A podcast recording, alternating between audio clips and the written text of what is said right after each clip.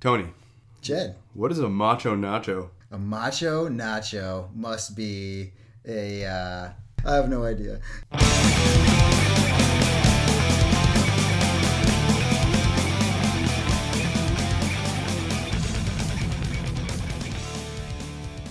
Hey everyone, welcome to Talking Records. My name is Jed, and I'm here with my pal Tony. Hi. Tony, our various bands have been playing together since the summer of 2000. Wow. Do you remember the Gabby show when you came out wearing a hockey mask?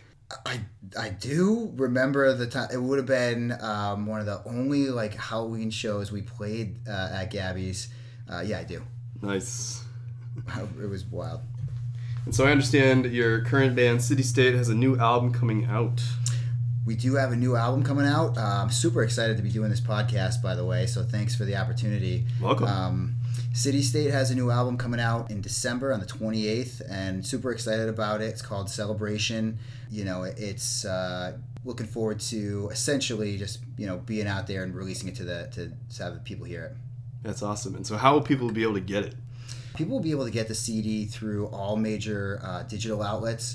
We're going to be able to communicate um, exactly where that is, but uh, also I think CD Baby they'll be able to purchase it online and things of that nature.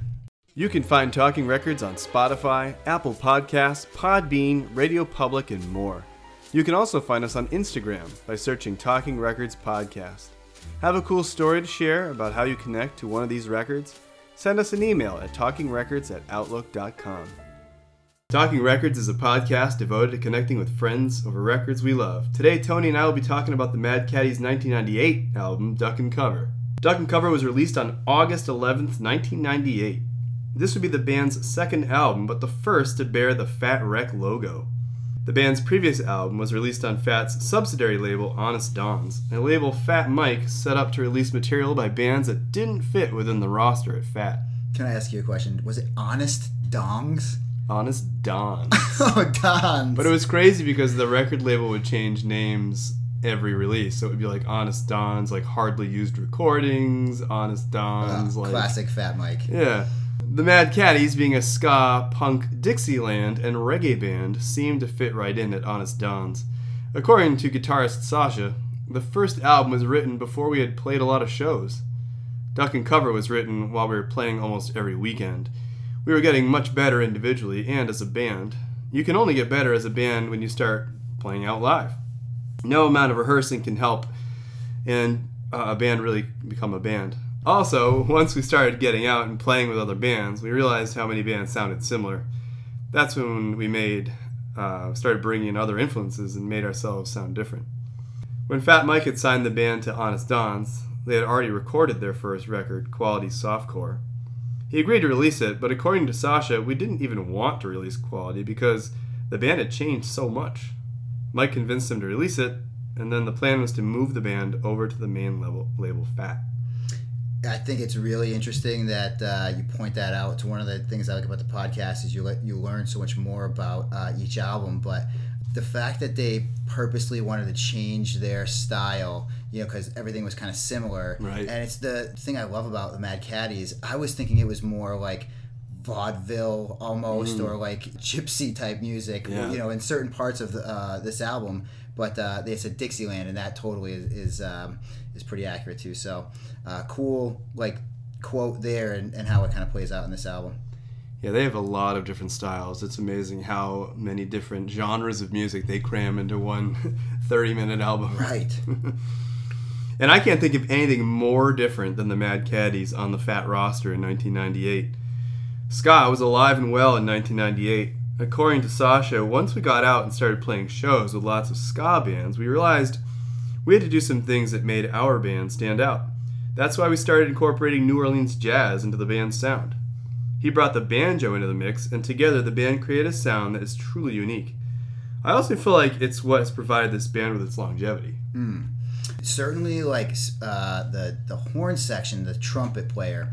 I'm not sure what uh, his name is, but you know, uh, specifically on this album, uh, the trumpet kind of has this like character to it, and um, on certain songs.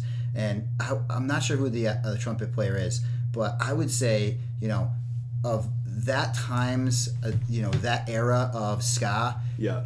That horn player was like one of the best. You know, I haven't heard a better trumpet. Maybe Edna's Goldfish has a really good uh, Oh, trumpet yeah. player. Yep. But you know what I mean? Or Scott with Real Big Fish.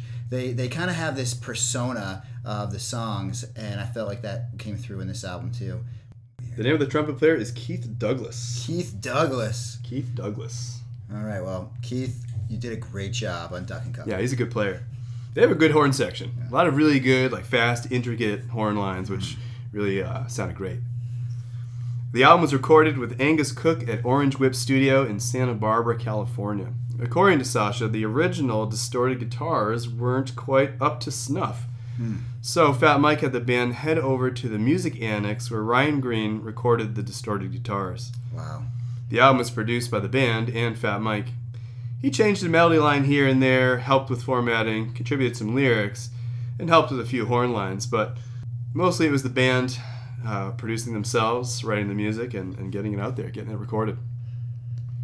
All right, so Tony, I want to know when was the first time you heard Duck and Cover? The first time that I heard Duck and Cover, it's a great question. So uh, this album came out in '98. I think it was about the same time where they did a, a Warped Tour uh, stint to commit, and maybe it was to support the album. I'm not entirely sure, but um, you know, I must have been 16, 17 years old. It was def- it was in Northampton, Yeah. and I'm walking around aimlessly as many people do at the Warped Tour. And but at the time, there wasn't like you know prevalent internet where you could just go and get access to music. So part of it was, you know, kind of find out about the new bands by going to some of these shows. Yeah. And um, so I'm watching this band. It was a side stage band, and it was a ska band. Loved him. And then I'm, I'm like, I want to buy an album, but I don't really remember what the band name is. And so I go by the merch tent that's close by, and um, I see this album and the album cover. I mean, you know, it's a it's a classic one too. So, um, but anyways, I think it's that band. It's definitely not. You know, I I'm not entirely who I was trying to think of like who it would have been. It's hard to remember. It was uh, it was genre of similar to like. Um, more of like a MU330 ska and not this band. But I'm just so happy that it came out. But you know, there was, like almost no distortion in the band I was watching. And this band, the, the is it Road Rash, the first track Yeah, that came out. yeah. Like it caught me from the first time. There's songs on this album specifically that like uh, if I'm in a certain mood, you know, I can put it on and it totally, you know, gets me to a certain spot. So I go back to this album often. I'll be truthful, I haven't really stayed too close to the Mad Caddies, but this album specifically, I kind of grew up on, and I still find time in my life that. Uh, you know some go-to track so that's how i kind of figured it out was um, by chance and i'm glad that i did Yeah, so I might also be because my memory also tends to be very selective. So maybe you can verify. I might have been standing probably about 30 feet away from you watching the Mad Caddies at the Warped Tour in 98. Do you remember? Did it like start downpouring in the middle of their set? dang Da- what stage do you think they It was like a side stage, like off to the side. And, I, and if my memory is right, it was downpouring. It but they were all yeah. underneath the stage except for the drummer who got absolutely soaked because he was like in the back. wow And I don't know if that's like if that was them. I'm pretty sure it was That's the Mad pretty Caddies. excellent. Yeah. So you were there too. That's Yeah, amazing. yeah. Is that the first time you got this album too? No, so I actually my introduction to this album comes on the heels of their first album. I bought the band's first album, Quality Softcore, without hearing a single note off of it. Wow. I was heavily into ska in the late '90s, and here was a ska band on Fat.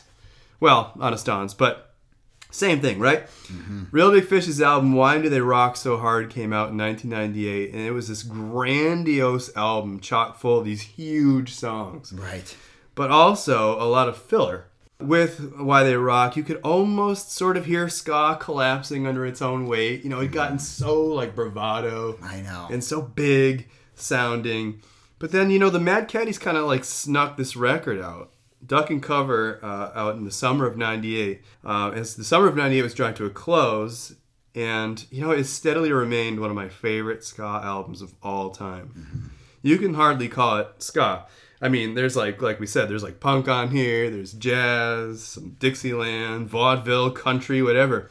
They've got a reggae tune on here. right. Uh, ska was already getting a bit stale by the end of 98. Its three year reign was coming to an end, but the Mad Caddies kind of shot right through that for me. They, you know, they were staying fresh and they were staying interesting with each release. I thought this record sounded great. The songs were interesting. The horn lines, like you mentioned, were incredible. Chuck's voice, lead singer Chuck's voice, was pleasant to listen to. He can kind of like switch between that like aggressive punk sound and that more laid back reggae sound. And they just sounded, you know, unlike any of the ska bands at the time. This album came out right before I left for college, hmm. and I remember listening to it over and over again. Whenever I listen to this record now, I'm instantly transported right back to being an awkward and nervous 18 year old forced to live in a cube with a stranger and attend classes taught by bored professors. It's just instant time jump. Right back there. Back to that time, yeah. Mm-hmm. So, oh, it's just a great album, and um, I'm thrilled that we're talking about it today. So, are you ready to break this thing down track by track? Definitely. All right. First song is Road Rash.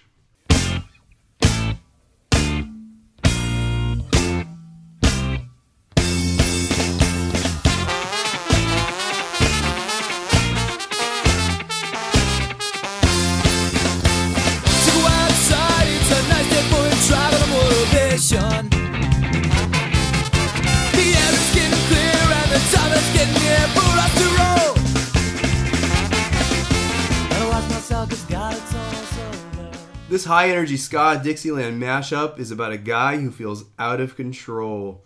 He's going through the motions, not really experiencing life or his place in it. He's frustrated by what he perceives as wasted opportunities. Singer Chuck states, I've walked this earth for 20 years and now my mind is floating out to sea. He's been around for a long time but still lacks direction. Every time I look into the north wind, I can't find meaning, just a rhyme. I don't know, but I've been told that good things come with time. Let's go. He seems to be waiting for things to happen while barreling through his life, doing 90 on the highway. Such a good song, Ah, such high energy. It gets right out of the gates, and the lyrics, you know, as you read through them, they're really great. uh, Especially at the time, you know, ska bands kind of didn't have this raw uh, feel to it, but you know, there was either super cheesy. It was all Mm. Right. super cheesy lyrics for the Yeah, most part. ska you know? bands were not known for their introspective lyrics. and and this one comes along and it's like whoa i can get behind some of this stuff and the, the melodies you had mentioned but prior that this you know every song i'm going to be you know about these types of comments but uh, this Yeah. one specifically out of it's okay to gush over this stuff. yeah this song this song specifically just catches you Yeah, it's a great start. The song kicks in with that incredible Mad Caddy's horn section uh, with Keith Douglas, the trumpet player, and uh, Ed Hernandez, who plays trombone. Just really great horn lines. If you crank the volume way up before the song starts, just before the music, you can hear guitarist Sasha and drummer Todd arguing about something. I believe Todd is saying, Listen for a second. I have something to fucking say. Don't tell me to shut up again. To which Sasha replies, Well, it's recording, dude. Or maybe I have it backwards, but that's awesome you ever lose your cool with your bandmates in the studio, Tony? uh you know there's definitely been times for sure but uh for the most part at least on on uh, the, the latest album was, was pretty copacetic Pretty civil. But, yeah um that's so funny Yeah, there's definitely some some audio out there of, of me calling Craig a moron or something. Drummer Craig for for my band No Intention, but it gets tense, you know. It gets tense in the studio. It sure does, and and you know, especially when there's like money and time, and you just want the best output, but uh, there's two hearts in it, four hearts in it, whatever. So Yeah. sometimes it does get a little crazy, but Tempers run hot. I'm so you know the art of a, a great uh, recording person is to capture that stuff on uh, Yeah. on tape and then be able to use it against us. Try to tease it out of you. All right, the next song is "The Gentleman." You of me? Do you really wanna see a piece of me that I I Tell me that I something fine. Once you had your smile, is you really with the wild? What you need? Time and scan, open up and let me in. Do you really want girls like that so around? Do you really wanna be the one that ain't with me? When you gonna see tonight? All the difficult aside, tell you what you wanna get. Have another drink, my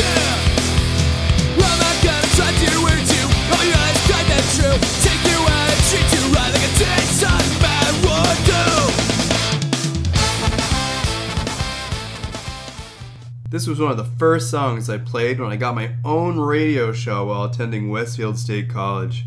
I knew it would be a perfect way to announce to the campus that here was a show with explosive punk and energetic ska music, something to really wake everyone up and clue them into the fact that there was more music out there besides Dave Matthews Band.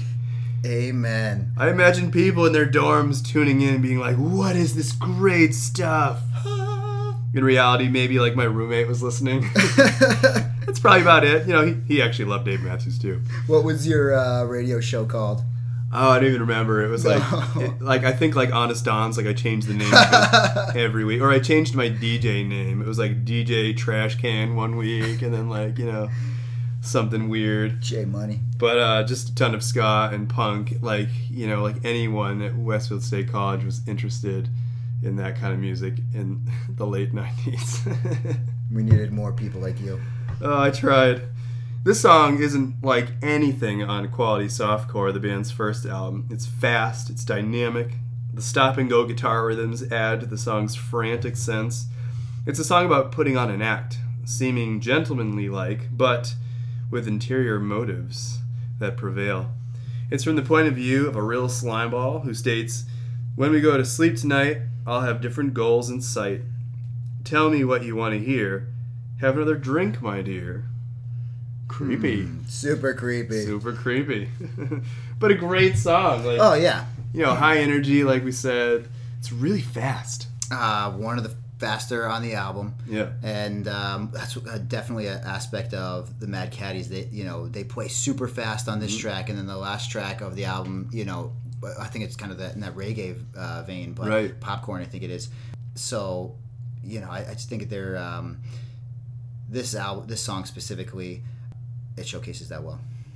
Yeah, the big horn lines that go through. Uh, really loud, really crisp. I think the recording quality of this record is really great. Like, I love the sound of it. Yeah, When I listen to Mad Caddy songs on shuffle, like on Spotify or whatever, I instantly know when a duck and cover song yeah, comes on. and it's it's good, you know, especially with the horns, because around that time period, and you had mentioned uh, why do they rock so hard? When you listen to the sound of those horns, they sound produced, like maybe Mm. somebody recorded horns on a ska album for the first time, you know, Yeah. whatever. Rockview for Less Than Jake had a similar thing. Mm. These horns sounded crisp, and um, and you're totally right. The uh, the quality on this album shines through. Where did they record again? It was was it Fat Mike's um, direction or uh, guidance to them to a specific spot? Yeah, they recorded at Orange Whip Studios, which is where a lot of the Honest Don's uh, Fat Records bands recorded. You know, Lagwagon did some work there. Oh, interesting. Uh, they also came over to the Music Annex uh, and worked with Ryan Greene, and of course Ryan Greene had his hands in a lot of Yeah. the great punk records of the late '90s, early 2000s. So That's the key. I they just got a real crisp sound, Yep. A good mix, good master. and it doesn't sound like overly compressed or Right. Yeah. you know, like canned. Like I feel like like some of the the ska releases that have come out recently, it almost sounds like the horns are fake. Right. You know, like I don't know how to describe it, but they sound like really uh, synthetic. Mhm. All right, next song, No Hope.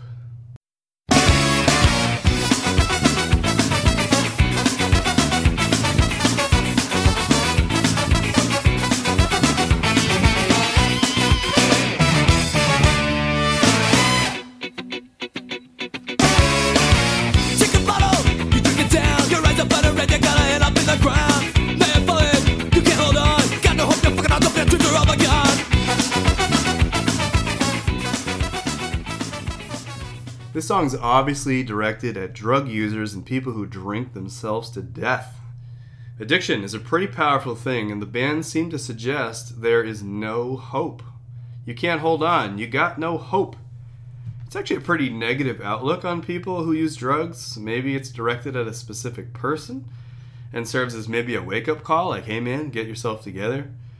Uh, you do not seem to care. It makes no sense to me. Every time you try to take a look, you still can't see. Maybe directed at that person who's like losing control of themselves and they just can't seem to, to get it together or see that they're you know engaged in self-destructive behaviors. I don't know. It makes you kind of wonder what has Chuck gone through, had to see, Mm. you know, to uh, have a mindset to craft these types of lyrics. But um, I think this is one of the songs that really he shines in vocally because Mm. he sings, he gets raspy. This is another one of those songs that really, you know, them, the Mad Caddies as a band, it's a great song. I'd love to see this song live. I don't think I've, I've seen them uh, perform it live, at least not so in a while, but it's really tight. It's recorded really tight. Yeah, that opening horn line Right. is so awesome. I love that. yeah at a minute and a half, it's a fast-paced ska tune with shout vocals, high energy, intensity. I mean, the song matter is pretty intense, but the music matches that intensity.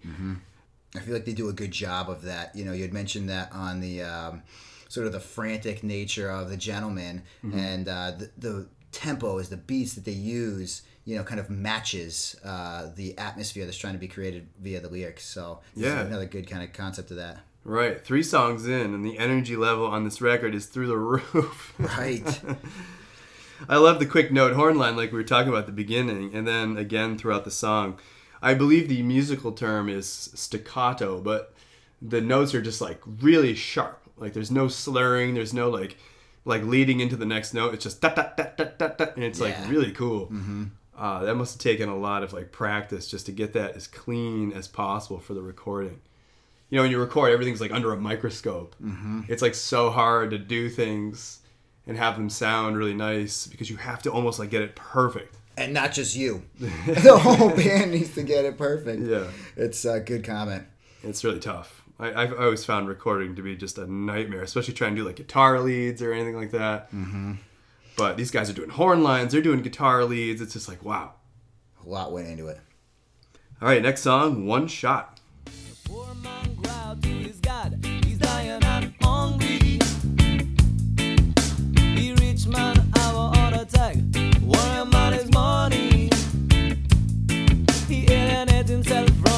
From his family and points the blame in some other direction.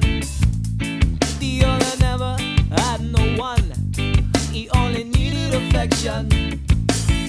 From one end of the world to another, I hear them say. This song includes members of the band The Upbeat playing additional instruments on the track.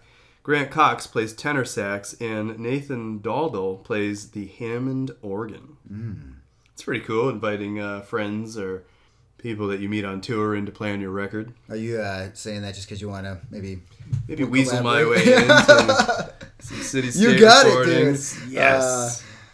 I love the gang vocal things, uh, but I also, you know, with, with uh, adding other instruments and players and, and artists, all, you know, especially when it can come out seamless like this, pretty cool thing. You had mentioned before in this podcast about them, you know, purposely kind of changing their style. This might be one of those areas. I, I'm not sure. The their previous album, did they, would they have ever played something like this? I don't think so. Yeah, it's it's hard to it's hard to sort of compare, but you're right. Like this record is obviously a giant step away from quality softcore. I think quality, Quality softcore, softcore. was mostly just ska. You know, there's actually not a ton of distortion even on Mm-hmm. quality softcore. And then you've got this album, but it's like big punchy horns and distorted guitars and intense lyrical matter. It's it's just Interesting. it's really a band that you could tell found themselves. Yeah, evolved. In this song, he sings, In a world of competition, there is one thing you can go on. It's your faith now. It's a song about the many problems of the world and how people hang on by clutching to faith. From one end of the world to another, I hear them say they need to find a piece of inner protection. Hmm. I like how the song picks up at the end and gets very fast. You know, it sort of starts off grooving along, mm-hmm. and then almost seemingly out of nowhere, the guitar switches to almost like a country style bounce. You know, it's almost like he's going between like the A and the D. Ding, ding, ding, ding. Yeah. You know, it totally sounds like a different song. Well, this might be the first time on the album that the banjo comes out. I think so. And uh, when I first heard it, I'm like, what is that instrument? It's so weird. Like, what are they making their guitar? How are they making that, they do that? ska sound with that? Right. And uh, and then come to find out, you know, obviously it's, it's the banjo, and that picture on the liner art is so you know iconic. Yeah. He's just sitting down playing this banjo, so it's pretty cool in that way. That is really cool. It's really daring. It's really like why not? Let's let's throw like if we can pull it off, let's throw a banjo in there. Let's make it work. And they definitely pulled it off. They're not afraid to keep things interesting. All right, next song, Macho Nachos.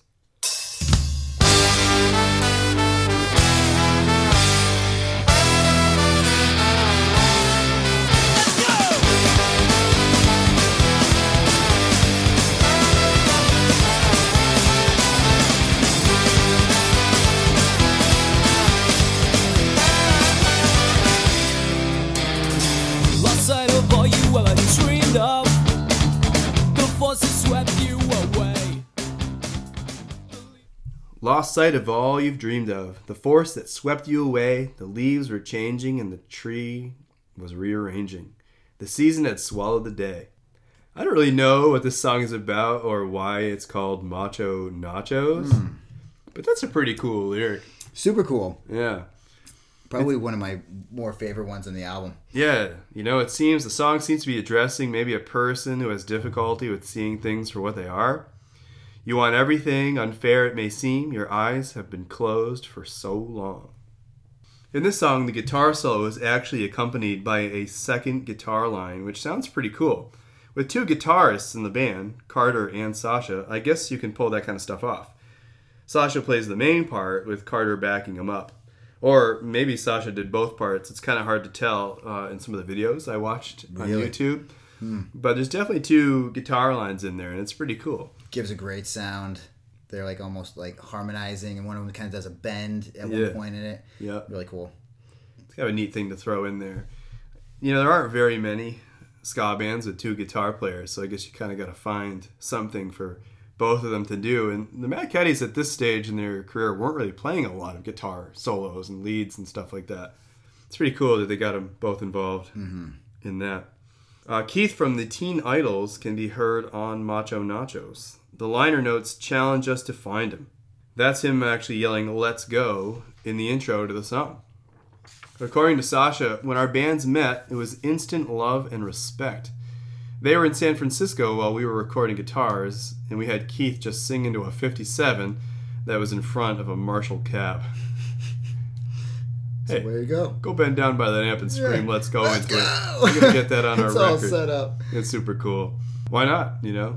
I think that's. Uh, I- are there any other uh, in this? Uh, spoiler alert. Uh, any other co- uh, collaborations throughout the rest of this album? I think basically they, you know, they, they had Keith come in and do that, and they had those guys from the Upbeat come in. But other than that, I think it's all, it's all, Oh, Mad pretty much them? Caddies. Yeah. yeah, pretty cool. This next tune, it's an older one. It's kind of dumb, but it's a good time. It's called Monkeys. Monkeys,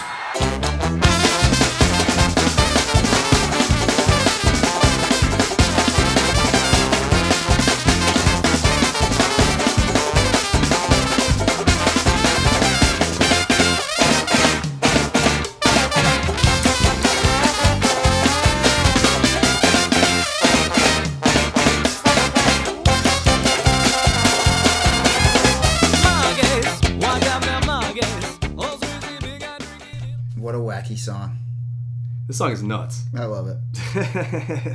I love the horn lines and banjo. It's like an audio circus of swirling horns and ska banjo. The lyrics are quite simply about big tough guys who bully people around. I used to throw this one on when I wanted to annoy my guitarist Wayne, who loved hardcore music. He would ask why I was listening to grandpa music, and then we'd come to blows. But it's so crazy.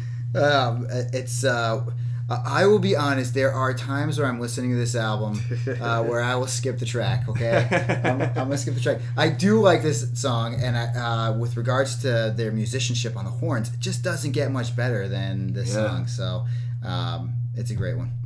It's pretty amazing. I mean, I wasn't listening to anything that sounded like this in 1998. Not at all. And it's like, you know, if like if another band or like a non-punk or non-ska band like had the song out on the radio, I'd probably be like, this is the worst. But because it's the Mad Caddies and I like the Mad Caddies, like you just kind of like adapt yourself to Go being with it. okay with songs that are wacky and weird like this one. And what's great about the the almost like eclectic side of, of Duck and Cover is that this song fits right in. It's a pivotal. It's a critical part of the making the whole you know piece of the puzzle. And uh, and I don't know. Uh, there's a few other tracks on here that are like that too, but Monkeys definitely stands out as uh, one of the more unique ones on it. Yeah, it doesn't sound out of place for being a song that's so crazy. Right, exactly. yeah, what better said? And it's a rather daring move by a band to include, you know, all these nods to jazz and Dixie on their second album, you know, their debut on Fat Records. Uh, but it's excellent, you know, right? It's, it was the right move.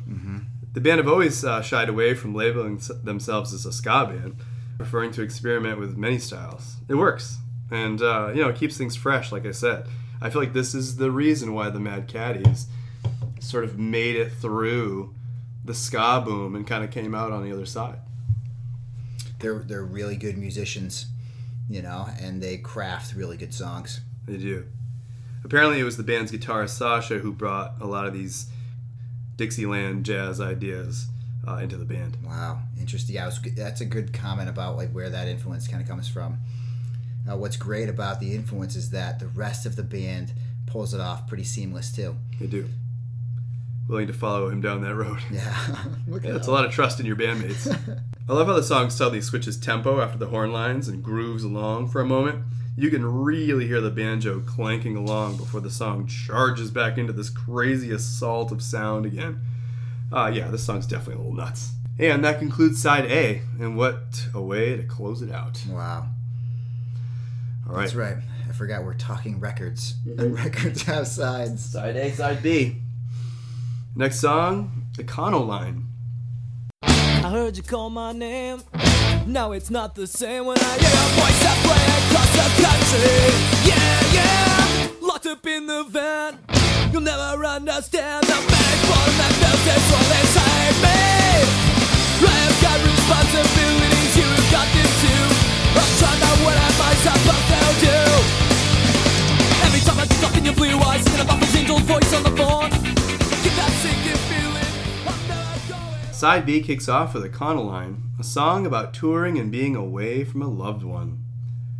I've got responsibilities, you've got them too. I'm trying, but what am I supposed to do? Every time I drift off in your blue eyes, thinking about the angel's voice on the phone, I get that sinking feeling I'm never going to be home. Deep. I don't know how people tour for long stretches of time, especially when they have kids at home. It must be super tough to just be gone for months at a time. And though bands are technically working, it's work they enjoy. Sure. You know, so I often wonder how much guilt plays in. You know, you're out there, you're playing shows, you're drinking with your friends, you're meeting people, you're working, Yeah. but you're having a good time doing it, you know? No doubt. I think as long as you uh, maybe stay connected, Mm. you know, somehow uh, you're probably in a good spot. But um, I, so when was uh, Qu- Quality Softcore out? It came out like 96 or 97. Okay, so they had plenty of time to put that album out and then kind of live the road life, Mm. which uh, is interesting. And um, Line must have been their van. Yeah, I don't know what that reference is. So I guess they could have called the song The Van, Yeah. But you know they called it a Econoline. It's fine. There's a lot of bands that have like songs about their tour bus or their or their mm-hmm. tour van. You know, Spring Heeled Jack has that Jolene song That's right. about their van. But again, it's you know going back to that conversation about you know families and leaving people behind. You know, someone's got to stay behind. Someone's got to get the kids off to school. You know, while you're out playing shows. This was actually examined in that 2011 documentary, The Other F Word. You ever see that? No. It's pretty good. It's about people. It's about bands. Uh, it features mostly uh, Jim from Pennywise, and it talks just about like touring, but like trying to balance touring with like having a life at home. And I feel like this song does like a really nice job of sort of talking about that and looking at that and balance, trying to balance all that stuff. You know. That's really great. All right, the next song, "The Joust."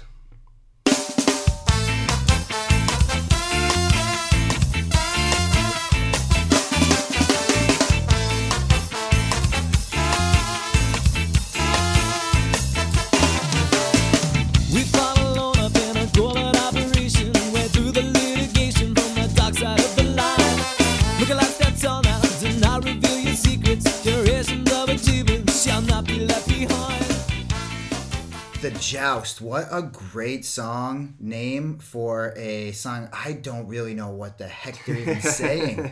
I don't. Is he speaking English at times? Yeah, I don't know. Maybe I think so. It's- Just a lyric sheet here. I can see that there's. Oh yeah, we should definitely check it out. What are these lyrics about?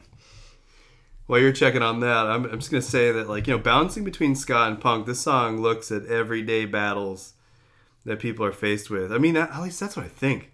You know, about how this goes back through time. He seems to be suggesting like this mystical, like through time, humans have walked the earth. Ever since humans have been alive, some battle has been fought, whether it's a war or an inner battle. Honestly, I labored over the song trying to figure out what it was about, and just shy of like emailing or calling the band and saying, "Hey, what's this song about?" I just like couldn't figure it out. It's very deep lyrics, man. As I read them, Chuck, the lead singer, he, he- kind of one of those songs that uh, throughout this album, you know, he, he's a good lyricist. Yes. he, he does a good job of um, you know using certain words and being able to kind of create like you know a vision in somebody's mind through the words. Yeah, he can be very ambiguous. You know, he relies a lot on imagery, Yes. uh, notions over a more narrative approach. You know, some bands have songs. You know, it was Friday night. I went on a date. You know, he's more sort of like just kind of putting it out there, kind of putting ideas out there. Mm-hmm. He sings, "Look alive, stand tall. Now do not reveal your secrets. Generations of achievements shall not be left behind.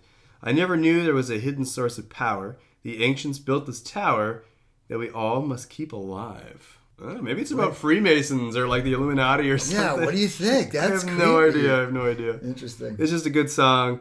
I like it a lot. It's you know it's got that good ska groove, Totally. Uh, and that's it. That's all I got. Good one. All right, let's move on. Next song is Betty. Land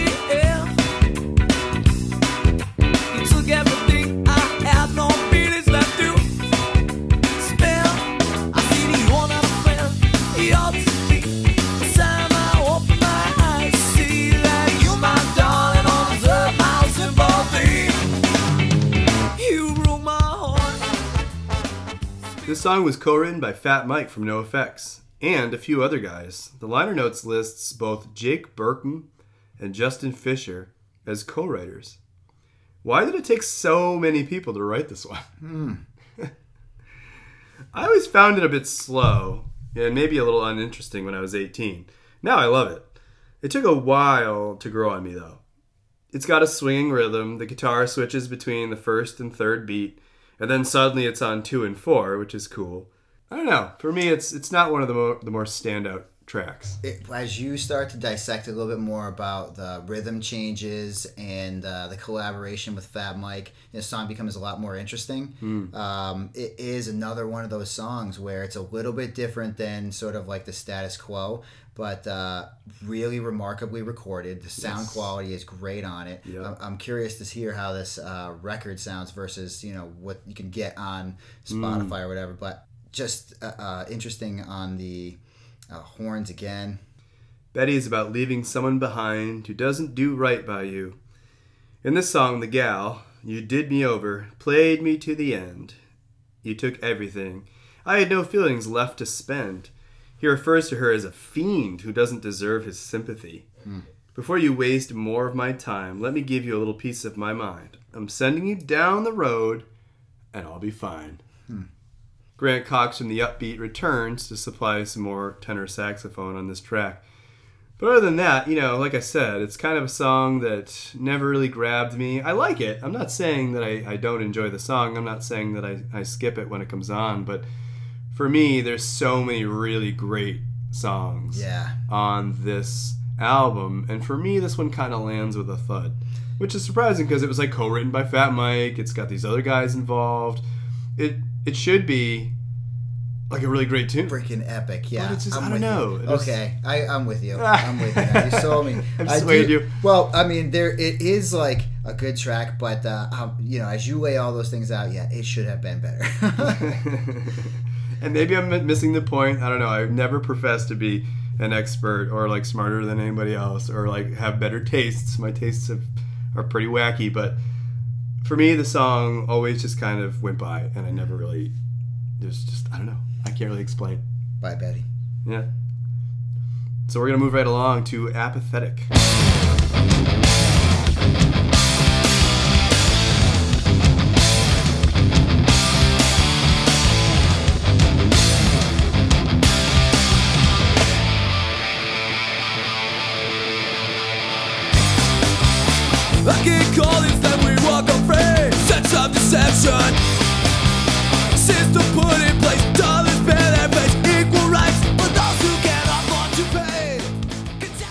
A full on punk rock tune. They gave the horn section a break for this one. In typical punk rock fashion, this song complains about the system. A system put in place, dollars bear their face, equal rights those who can't afford to pay. And all the while, most people are just standing by and letting this happen. It's a complaint about both sides of the coin. Wake up, people. The band hopes people will take notice as oppression plants rebellion's seed. Fat Records. Yeah, man. Gotta have one hot song on there. Gotta have a political tune. Yep. And uh, Make sure know, the people are paying attention. Chuck does a good job here screaming and, and Yes. also singing too. So it kind of shows his full range. Yeah, it's a great song. I'm not sure if uh, many of the other songs are in minor scales, but uh, Hmm. clearly this one is, and uh, but it rips. Yeah, I mean, I love how the band effortlessly slides between different styles. All these things going on on the album, and it still feels very focused. Yeah. Uh, the standout on this song are the big vocal harmonies throughout. This song, Econoline and The Gentleman, are all about the same length at 2 minutes and 14 seconds. Wow. I guess another thing you can say about this band is they're pretty efficient. Yeah, I was gonna say that was, those are short tracks, but they they pack a lot in, It's a lot in there. and they're playing choruses at least twice. Fast, you know, great lyrics, explosive horn lines. Uh, this is why we keep coming back to this memorable, record. you know? memorable melodies. Yep. You know, melodies that like just stick in your head. You anticipate them. You've listened to them for so long that like they're just stuck there, Mm-hmm. and, and they always will be, for good reason. Very catchy. All right, next song is Medium Unwell.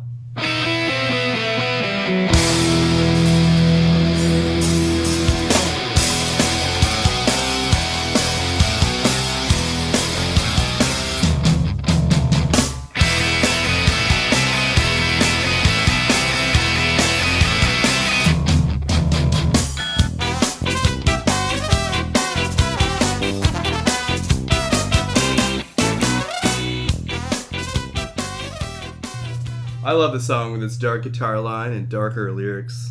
The guitar lead is low on the neck and grinds forward like a march.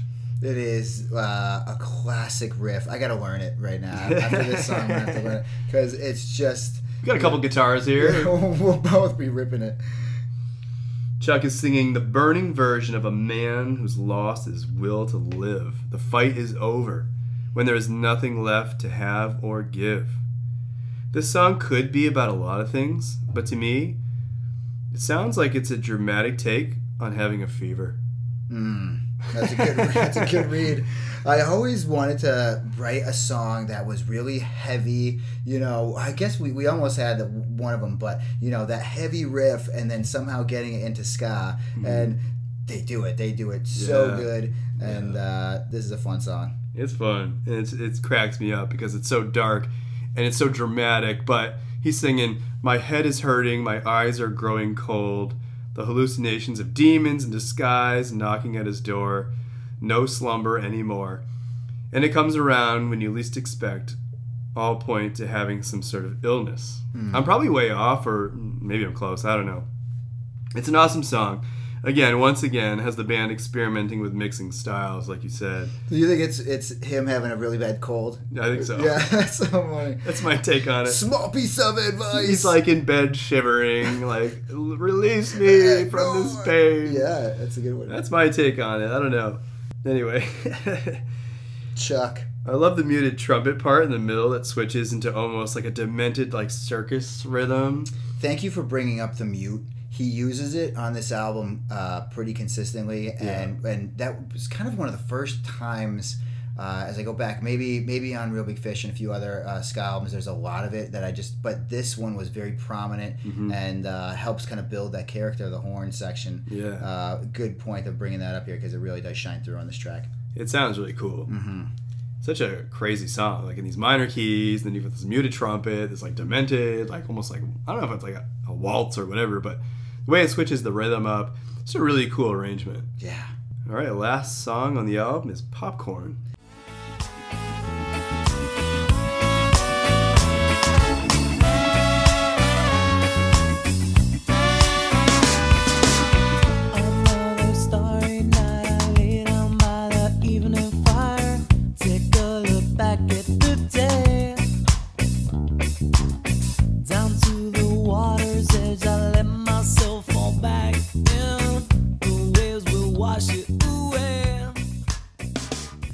This is honestly one of my favorite tracks on this album. Yes. It is uh, Saving the best for last. Yeah, really. And to round out all that they just put together and then put this as the piece of popcorn on top, cherry on top. Yep. It um, this is the type of track that it doesn't matter if I'm like super upset or or just need to kind of bring myself back to level set. Music can kind of heal sometimes and, and this is a song that for me it's one of the reasons why this is one of my favorite albums is really because of this track. There's plenty of others and and you know 11 other tracks that are fantastic, but Popcorn takes it for me. Mm-hmm. Yep. I'm looking forward to uh, talking more about this one.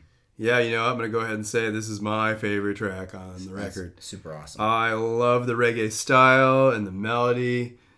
Chuck's voice sounds amazing. And that snare drum. it's a special track. I love that snare drum sound on this song. I mean, I know it's the same snare drum sound as the rest of the album, but for some reason on It this pings. song, because maybe he's playing like on the rim for most of it, and when he hits that snare, it's like, it's just like you feel it. It's real full and and um and big. It's a huge sound, yeah. Uh, you hear it right in the intro with the quick roll. Drummer Todd Rosenberg switches between, like, I don't know if it's a wood block or maybe just the snare rim, Mm-hmm. and then comes back on the snare, and it just sounds huge. How about the? uh I know we're skipping ahead, but the guitar solo. Yeah. Meow, meow, meow. I love it. It's very cool. It's like they didn't, it's almost like they didn't know, like, really how to get a guitar solo, and it was such a laid back song. right. and, like, Sascha or, or maybe Carter.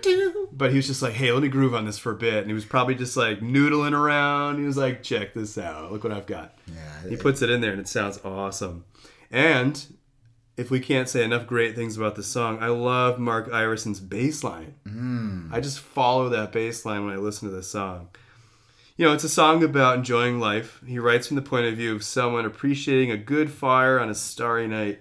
A song about reflection and being all right with things. lyrically the rest of the album is pretty dark Yeah. because this this was a great way to end a ska punk album is Sure. like Yep. you know on the up It's a great song. They bring back Grant and Nathan from the upbeat to add additional instruments to it. Wow. Just a really strong closing track. I love it. Like I said, it's definitely my favorite song on the album.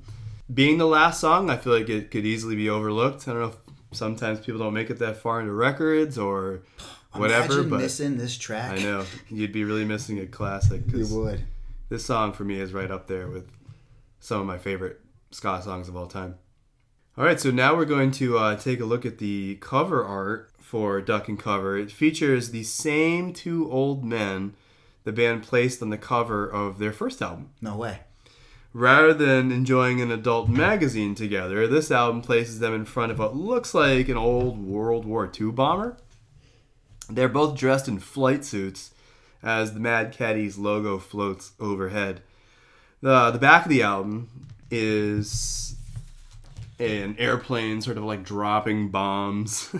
such a weird one Uh. the, the, the front cover is uh you know how old were you when you first came in contact with this 18. 18 like perfect age you got this like literally they call it a bombshell for a reason you know the woman on the, on the bomb Yeah. According to Mark DeSalvo, who did the artwork for this and many other great album covers in the late 90s and early 2000s, Fat Mike originally had the idea of the two guys from the first record flying the bomber.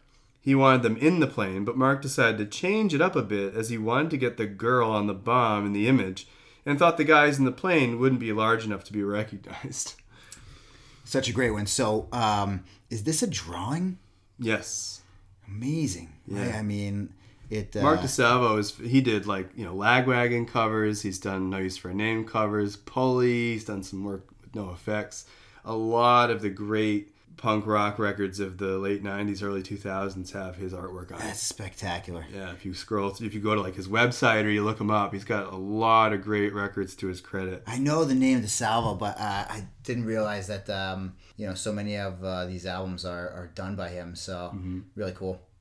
Yeah, apparently Fat Mike asked Mark to bring in this painting to see, and uh, as it was being put together, Mark only had a rough brown underpainting completed at the time, and Mike hated it. It wasn't exactly the idea he had in mind, and Mark informed me that Mike hates the color brown. Hmm. Luckily, he let him continue, and he ended up really liking the finished painting. For the back cover, Mark explained to me that he did that painting as an option for the back cover. They didn't really like the idea of the bomber dropping bombs on the back, but liked it once they saw the finished painting. I think it makes for a good back cover. It would be really odd as a front cover. Yeah.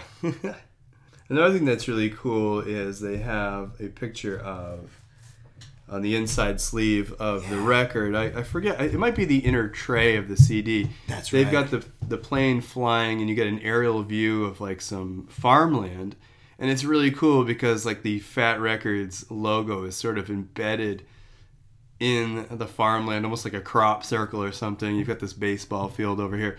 It's just like a really cool picture. It is, and it all kind of goes really well together. The nod to the band moving from Honest Dons to Fat. It's such a well designed album. Uh, Fat Mike was clearly very involved in the art for this record. Mark sort of alluded to the fact that the band didn't really have any ideas, and Fat Mike sort of stepped in and, and helped them out.